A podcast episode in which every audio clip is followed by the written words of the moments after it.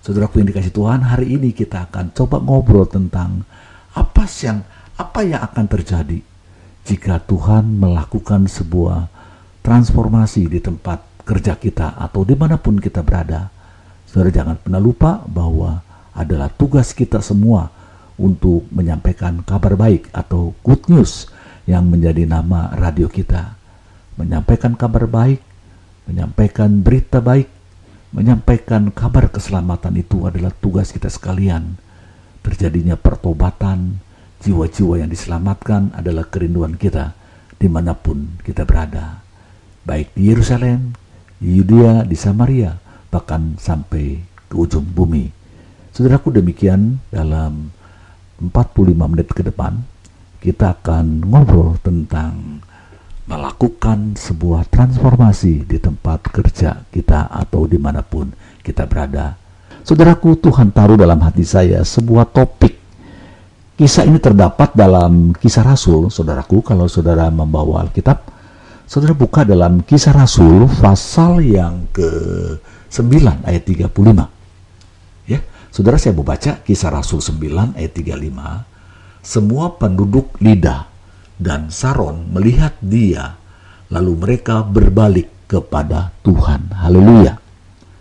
Ada sebuah kisah yang terjadi dalam kitab rasul dicatat bahwa bagaimana satu saat terjadi satu kebangunan rohani di satu kota yang disebut dengan Lida dan Saron. Saudaraku, bagaimana kota itu seluruhnya mereka berbalik kepada Tuhan. Terjadi pertobatan yang luar biasa di daerah itu. Tentu saudara kita sangat merindukan terjadi pertobatan dari orang-orang di sekitar kita di mana kita berada. Mereka boleh menerima dan mengenal Yesus. Saudaraku yang dikasih Tuhan, hari ini saya ingin kita bersama-sama memikirkan apa yang harus kita lakukan supaya kita dapat mengubah satu lokasi, satu tempat, satu lingkungan di mana pun kita berada, dan mereka boleh mengenal kasih Kristus. Ada sebuah doa yang pernah diajarkan kepada kita di dalam kitab Matius pasal 6 ayat 9 sampai 10 berbunyi demikian. Matius pasal 6 ayat 9 sampai 10 karena itu berdoalah demikian. Bapa kami yang di surga, dikuduskanlah namamu, datanglah kerajaanmu, jadilah kehendakmu di bumi seperti di surga. Haleluya. Saudaraku, akan seperti apakah tempat di mana kita kerja atau tempat di mana kita berada bila kita berdoa seperti doa tadi dan doa itu dijawab? Kira-kira apa yang terjadi? Kalau kita berdoa jadilah kehendakmu di bumi ini seperti di surga. Kita sangat merindukan apa yang terjadi di surga, terjadi juga di mana kita berada, bukan? Saudaraku, transformasi atau kata transformasi pernah sering bahkan mungkin sudah sering mendengarnya.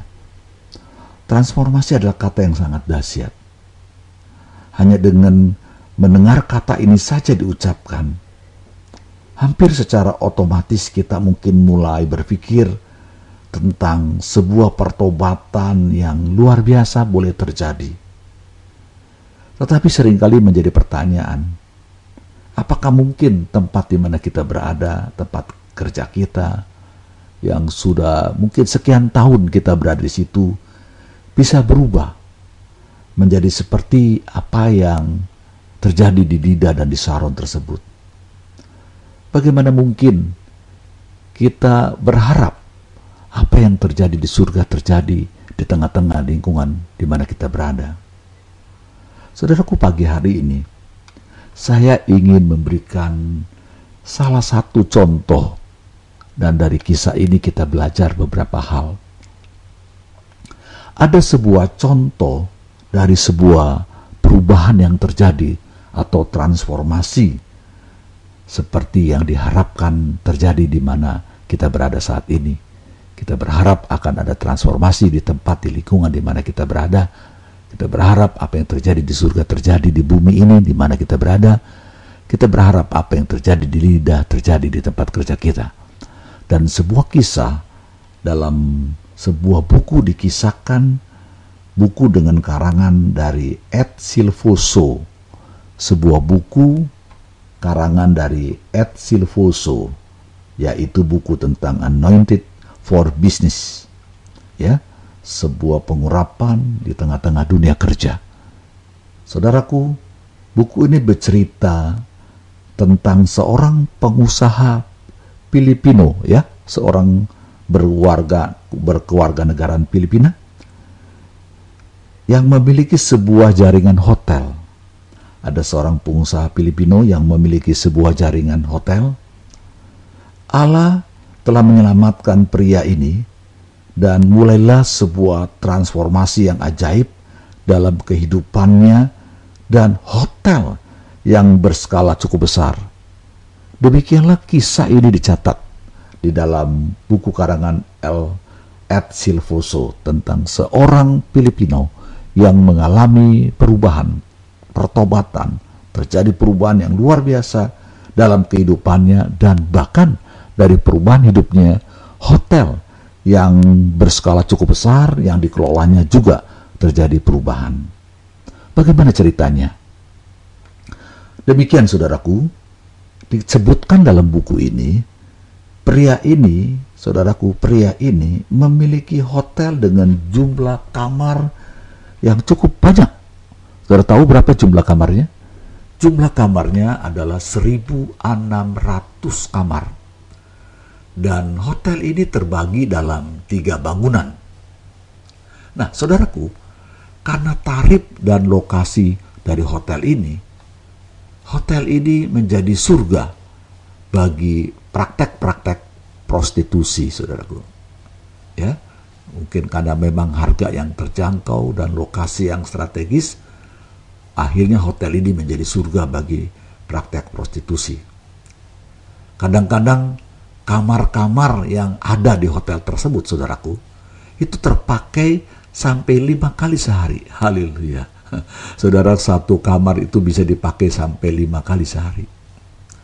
Tercatat ada lebih dari 2000 pegawai yang di, dikaryakan di hotel tersebut. Ada 2000 pegawai. Dan kelompok pelanggan utama ya ada 300 PSK ya bahkan lebih dikatakan ada lebih dari 300 PSK yang menjadi pelanggan utama dari ya orang-orang yang datang di hotel tersebut.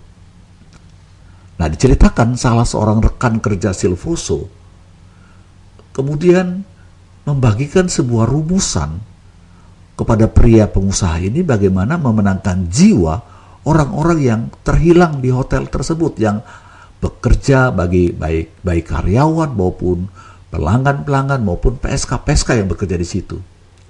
Ya, jadi kerja rekan kerja Silvoso ini kemudian membagi rumusan bagaimana dia bisa memenangkan jiwa bagi kelompok-kelompok orang tersebut. Ia kemudian menyarankan untuk merekrut 40 orang pendeta. Tapi dengan catatan kepada 40 pendeta tersebut, diberikan instruksi-instruksi sebagai berikut. Nah, ini yang akan menjadi bahasan menarik kita. Ada uh, apa namanya? instruksi atau ada tugas yang harus dikerjakan oleh 40 orang pendeta yang dikaryakan untuk menyelamatkan uh, 2000 pegawai, 300 PSK dan pelanggan-pelanggan yang cukup banyak yang datang di hotel tersebut, Saudaraku. Dan Saudara tahu apakah empat instruksi tersebut atau apa yang menjadi instruksi tersebut?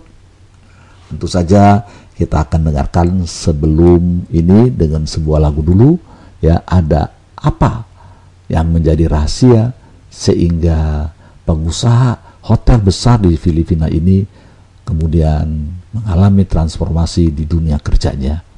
Sebuah lagu kemuliaan bagi Tuhan kita akan dengarkan sebelum kita lanjutkan obrolan kita pagi ini.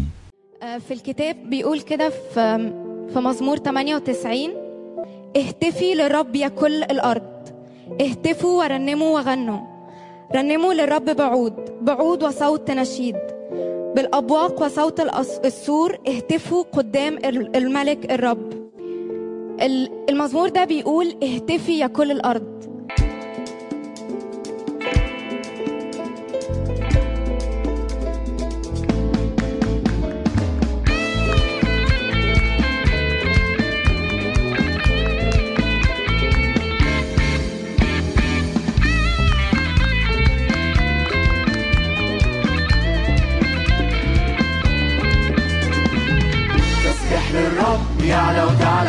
الفرحة. قلبي هيغني للقدير بإيمان يشوف الخير في ظروفي حتى الصعبة.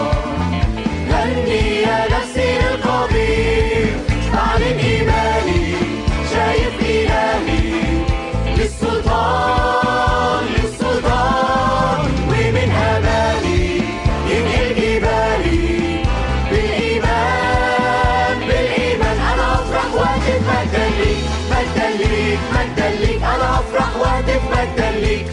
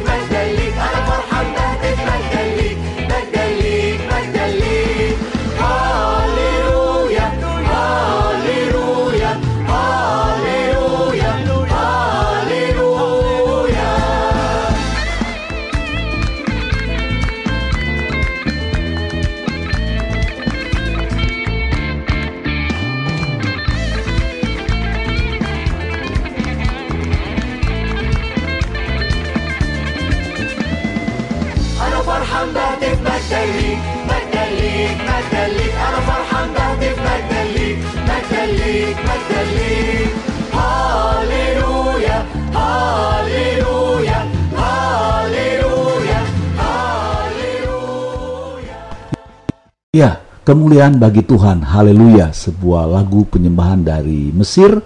Biarlah sama seperti lagu ini, segala kemuliaan hanya bagi Tuhan. Oh, haleluya. Nah, saudaraku, kita lanjutkan.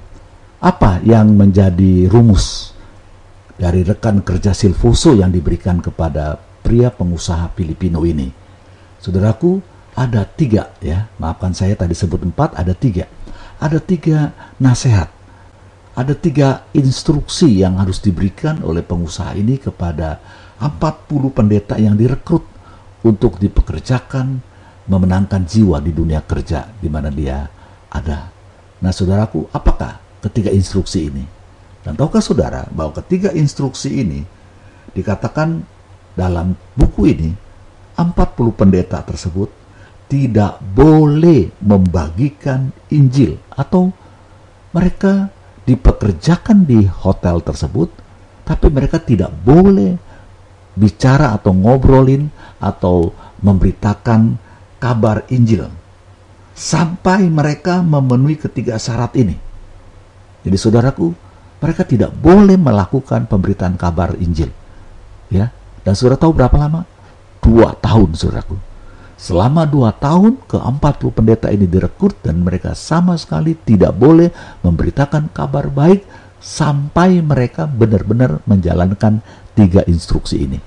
Ha, saya sangat tertarik dan bisa kita coba ya saudaraku kalau kita ingin mengubah satu komunitas terutama di dunia kerja kita atau di lingkungan kita dengan nasihat yang diberikan oleh rekan Silvoso ini kepada pria pengusaha hotel dari 1600 uh, kamar memiliki 1600 kamar di hotel yang dikelola bersama 2000 karyawannya dan mempekerjakan hampir 300 PSK dengan pelanggan-pelanggan yang luar biasa karena dalam catatannya satu kamar itu bisa kadang-kadang dipakai lima kali. Bayangkan berapa banyak orang yang menggunakan hotel tersebut. Dan Tuhan menjama, mengubahnya. Sebelum saya ceritakan tentang apa yang terjadi. Tapi mari kita lihat, ada tiga instruksi yang diberikan kepada 30 hamba Tuhan yang dipekerjakan untuk uh, melayani atau memenangkan jiwa. Apakah tiga instruksi itu? Yang pertama, saudaraku, instruksi yang pertama adalah berbicaralah damai kepada para serigala. Berkatilah orang-orang yang mengutukmu. Instruksi yang pertama, mereka diminta selalu kalau bicara membicarakan hal-hal yang bersifat damai. Sekalipun teman bicaranya dikatakan ini adalah serigala, orang-orang yang tidak mengenal Tuhan, orang-orang mungkin yang mencaci maki, yang mengutuki kita, yang menolak kita dan sebagainya. Dikatakan berbicara berbicaralah damai kepada para serigala dan berkati orang-orang yang mengutukmu. Itu yang pertama yang mereka harus lakukan. Hampir dua tahun saudaraku kalau mereka bertemu dengan karyawan-karyawan, para PSK, para pelanggan, semua yang ada di sekitar mereka, 40 pendeta ini diminta hanya untuk kalau ketemu dan kalau berbicara, berbicara hal yang baik, yang positif, yang menenteramkan, berbicara damai ya kepada mereka yang tidak mengenal Tuhan. Mereka yang mungkin juga uh, mungkin saya katakan sadis, ekstrim dan sebagainya, karena mereka mungkin menolaknya, mengutukinya, mengomelinya, memarahinya dan sebagainya. Mereka diminta tetap berbicara damai dan mereka tetap diminta untuk memberkati, saudaraku. Oh, luar biasa. Itu instruksi yang pertama. Saya ulang, instruksi yang pertama adalah berbicaralah damai kepada para serigala dan berkatilah orang-orang yang mengutukmu itu instruksi yang pertama. Dan sudah mau tahu instruksi yang kedua? Instruksi yang kedua adalah makan dan minumlah dengan para pendosa itu. Jadilah sahabat mereka. Haleluya. Saudara ini adalah nasihat-nasihat firman Tuhan yang dijabarkan dalam bahasa yang sederhana dan menjadi instruksi, menjadi apa ya perintah yang harus dijalankan oleh 40 orang yang dikaryakan. Setelah mereka diperintahkan untuk berbicara damai dengan para dengan para serigala dan memberkati orang-orang yang mengutuk, maka yang kedua mereka diminta untuk makan dan minum dengan para pendosa itu. Jadikan mereka sahabat mereka. Nah, saudaraku yang dikasih Tuhan, sudah lihat bahwa Tuhan juga memberikan perintah yang sama. Dan ini yang kemudian juga diperintahkan atau dinasihatkan rekan sekerja Silvoso untuk pria uh, Filipino ini. 40 pendeta itu disuruh untuk tetap uh, bergaul dengan para PSK itu, bergaul dengan orang-orang yang belum mengenal Tuhan, bergaul dengan para pendosa tersebut, bahkan diperintahkan untuk makan dan minum bersama-sama. Ya, jadi sahabat mereka, bukan sekedar bukan sekedar orang yang uh, dia kenal, bukan sekedar uh, teman sekerja, tetapi diperintahkan untuk tetap menjadi sahabat. Menjadi sahabat, saudaraku. Itu yang kedua. Dua tahun lagi. Dua tahun, selama dua tahun mereka tetap harus membangun hubungan menjadi sahabat dengan makan dan minum bersama dengan mereka. Dan baru saudaraku yang ketiga, kalau sudah lihat, inilah instruksi yang mungkin sudah kita tahu. Berdoa bagi mereka. Berdoa bagi mereka. Dan bukan saja berdoa untuk keselamatan mereka, bukan sekedar berdoa buat eh, pertobatan mereka, tetapi berdoa untuk kebutuhan mereka. Ya, jadi tiga hal ini selama dua tahun dikerjakan oleh 40 pendeta itu.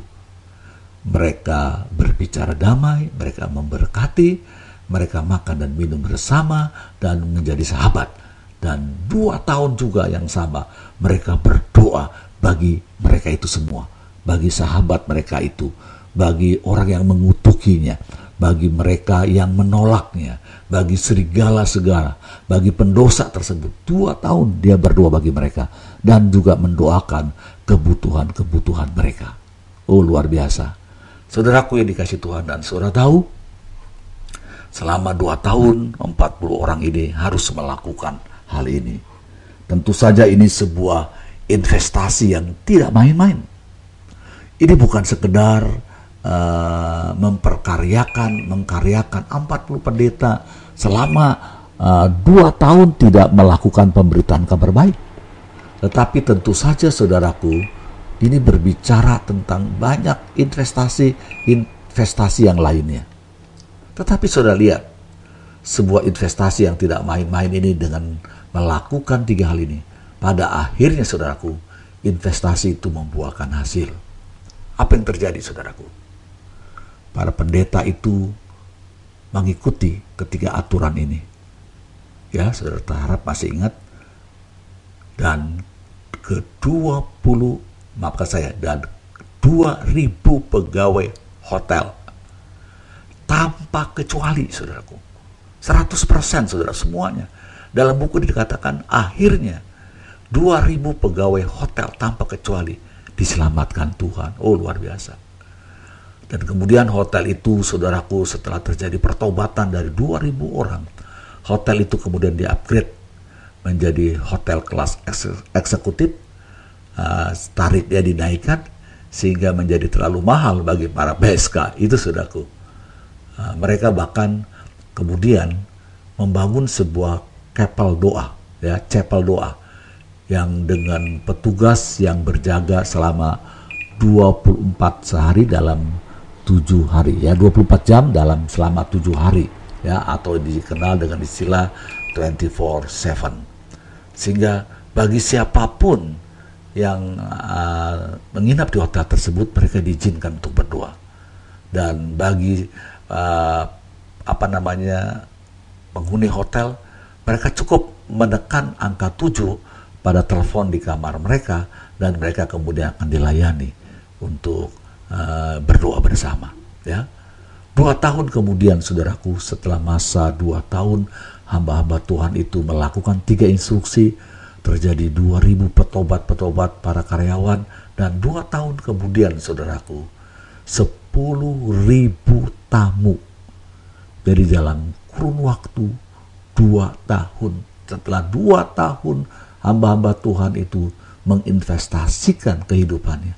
Dan dua tahun kemudian, selain 2.000 pegawai hotel, 10.000 tamu telah menerima Tuhan di hotel tersebut. Oh, haleluya. Sungguh terjadi sebuah transformasi yang luar biasa. Saudaraku dari hal inilah, maka saya ingin mengajak saudara sebentar, kita akan lanjutkan apa yang harus kita lakukan menjadi pembawa damai, pembicara damai di tengah serigala.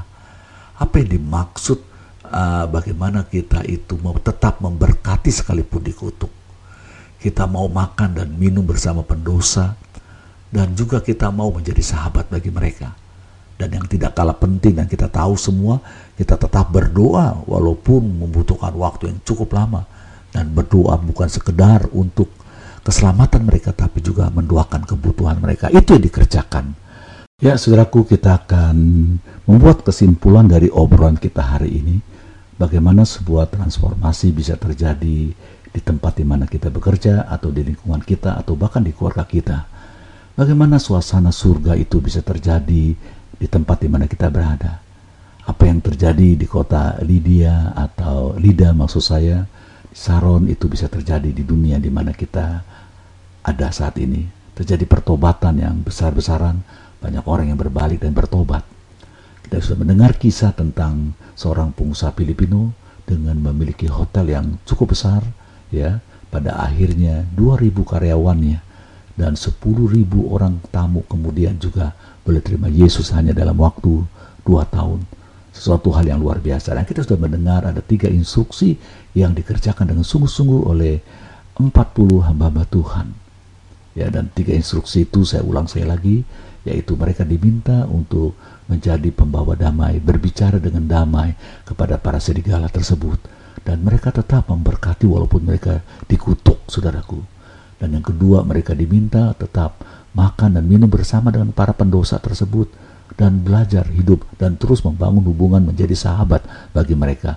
Dan yang ketiga adalah berdoa dan juga buat kebutuhan mereka berdoa untuk keselamatan dan kebutuhan mereka dan ini dikerjakan dua tahun saudaraku dari tiga hal ini saya ingin memberi kesimpulan pada hari ini Tuhan saudaraku ada beberapa hal yang mungkin kita akan simpulkan hari ini secara cepat saja. Saudaraku, mungkinkah? Mungkinkah lingkungan kita, komunitas kita, keluarga kita atau di mana saja juga mengalami apa yang dialami oleh pria uh, Filipino ini. Mungkinkah apa yang terjadi di lidah itu juga bisa terjadi di tempat kita? Sebuah transformasi, mungkinkah itu terjadi? Saudaraku, tentu saja mungkin. Sebab Alkitab telah mencatat bukan saja di satu kota, tetapi di banyak kota. Bukan saja di zaman perjanjian baru, tetapi sampai saat ini boleh terjadi uh, transformasi perubahan pertobatan yang luar biasa seperti yang dikisahkan tadi. Nah, saudaraku, mungkin yang paling banyak kita lakukan yang kita pahami untuk terjadi sebuah transformasi atau pertobatan di lingkungan kita di mana kita berada adalah berdoa. Ya, tentu saja berdoa. Seperti yang kita dengar dalam kesaksian tadi. Berdoa, saudaraku. Di semua kota, di semua tempat, di semua lokasi di mana pun ada. Apabila sebuah transformasi terjadi di sebuah kota tersebut, maka dapat dipastikan karena di kota tersebut ada orang-orang, ada anak-anak Tuhan yang berdoa sebelumnya. Di semua kota yang pernah bertransformasi, sudah pasti ada orang-orang percaya yang berkumpul dan berdoa bagi kota mereka. Saudaraku, kenapa? Karena doa memang akan mengubah iklim rohani di suatu kota. Seperti yang kita tahu, ada beberapa bidang pengaruh ya di dalam sebuah kota yang harus menjadi tentu saja menjadi fokus doa kita. Ya, kita berdoa misalnya di sebuah kota ada masalah di bidang keuangan, di bidang pendidikan, kesehatan, atau ada bidang-bidang lain yang menjadi tantangan, kesulitan di sebuah kota. Dan itu harus dipatahkan. Oleh karena itu, umumnya para pendoa syafaat bagi sebuah kota yang sedang didoakan untuk sebuah sebuah kebungan rohani mereka akan berdoa untuk bidang-bidang tersebut. Mereka fokus mereka melawan roh jahat di udara. Dan saudaraku tentu saja kita bisa melakukan ini dengan melakukan doa puasa misalnya. Secara pribadi kita doakan secara khusus untuk bidang-bidang yang sedang kita hadapi di lingkungan kita. Saudara juga boleh mengikuti menara-menara doa yang ada. Atau saudara boleh melakukan juga doa-doa syafaat. Berdoa, saudaraku. Ingat pendeta ini dua tahun mereka berdoa. Bukan saja untuk keselamatan mereka, tapi juga berdoa untuk kebutuhan mereka. Oleh karena itu, saudaraku, kalau kita tahu ada kebutuhan, ada pergumulan yang sedang terjadi di lingkungan kita, melalui persahabatan yang kita lakukan, kita tahu apa yang menjadi kebutuhan mereka. Kita doakan kebutuhan mereka. Itu hal yang pertama yang mungkin secara umum kita sudah tahu. Kita berdoa, mendoakan kebutuhan mereka. Ya, dengan berbagai macam cara kita berdoa dengan kelompok-kelompok dan sebagainya.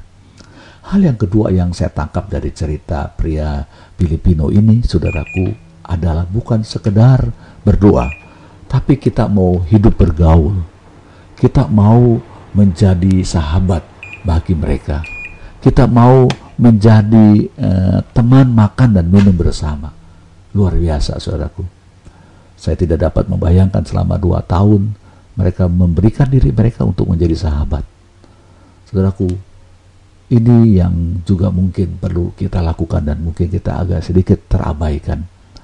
Tidak salah kita berdoa, tetapi kita harus juga membangun hubungan dengan mereka. Ini menjadi jembatan. Kita menjadi sahabat bagi mereka dengan makan dan minum bersama. Ya, menemani mereka, bahkan menjadi sahabat bagi mereka maka ini menjadi jembatan yang baik sekali untuk kita bisa pada akhirnya membawa mereka kepada pengenalan akan Tuhan. Dan yang tidak kalah pentingnya saya melihat adalah sebuah sikap kerendahan hati. Dibutuhkan sebuah kerendahan hati bagi seorang yang merindukan dunia di mana dia berada, tempat di mana dia bekerja dan di lingkungan di mana dia tinggal boleh mengalami sebuah transformasi pada waktu kita mengalami kita memiliki kerendahan hati. Saudaraku, saya tidak dapat membayangkan 40 pendeta tersebut dua tahun lamanya mereka harus memiliki kerendahan hati dalam menghadapi ejekan, rintangan, tekanan, kutukan, caci maki, disingkirkan, diremehkan, macam-macam hal. Tapi dengan rendah hati mereka bersedia untuk mengalami semuanya itu. Dan juga poin yang saya ingat, saudaraku, dan saya tiba-tiba teringat, adalah mereka memiliki kesehatian tentu saja. Karena bekerja dengan 40 orang untuk melakukan tiga hal yang tidak mudah, bukan saja dibutuhkan kerendahan hati, tetapi juga keset, kesehatian. Mereka sehati, ya mereka bersama-sama, bergandengan tangan untuk melakukan tiga instruksi yang diberikan kepadanya dengan sungguh-sungguh, dengan sama-sama tidak saling mengeluh, melainkan mereka saling menolong. Dan inilah yang mengakibatkan akhirnya tempat di mana mereka bekerja boleh terjadi sebuah transformasi.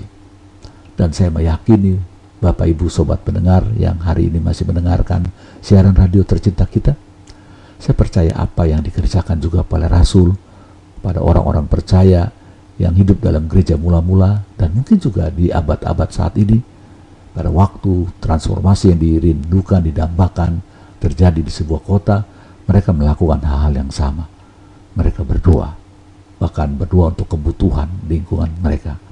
Mereka menjadi sahabat, mereka membangun hubungan, dan mereka juga tentu saja memiliki kerendahan hati untuk menanggung segala uh, aniaya, segala pengorbanan harga yang harus dibayar dan tentu saja mereka menjadi sebuah tim kesehatian ya 40 orang itu sehati demikianlah saudaraku obrolan kita di pagi hari ini sekiranya ini boleh menjadi satu apa ya uh, masukan sesuatu minimal yang mengingatkan kita kalau mungkin saja kita masih bergumul tentang keselamatan orang-orang di sekitar kita.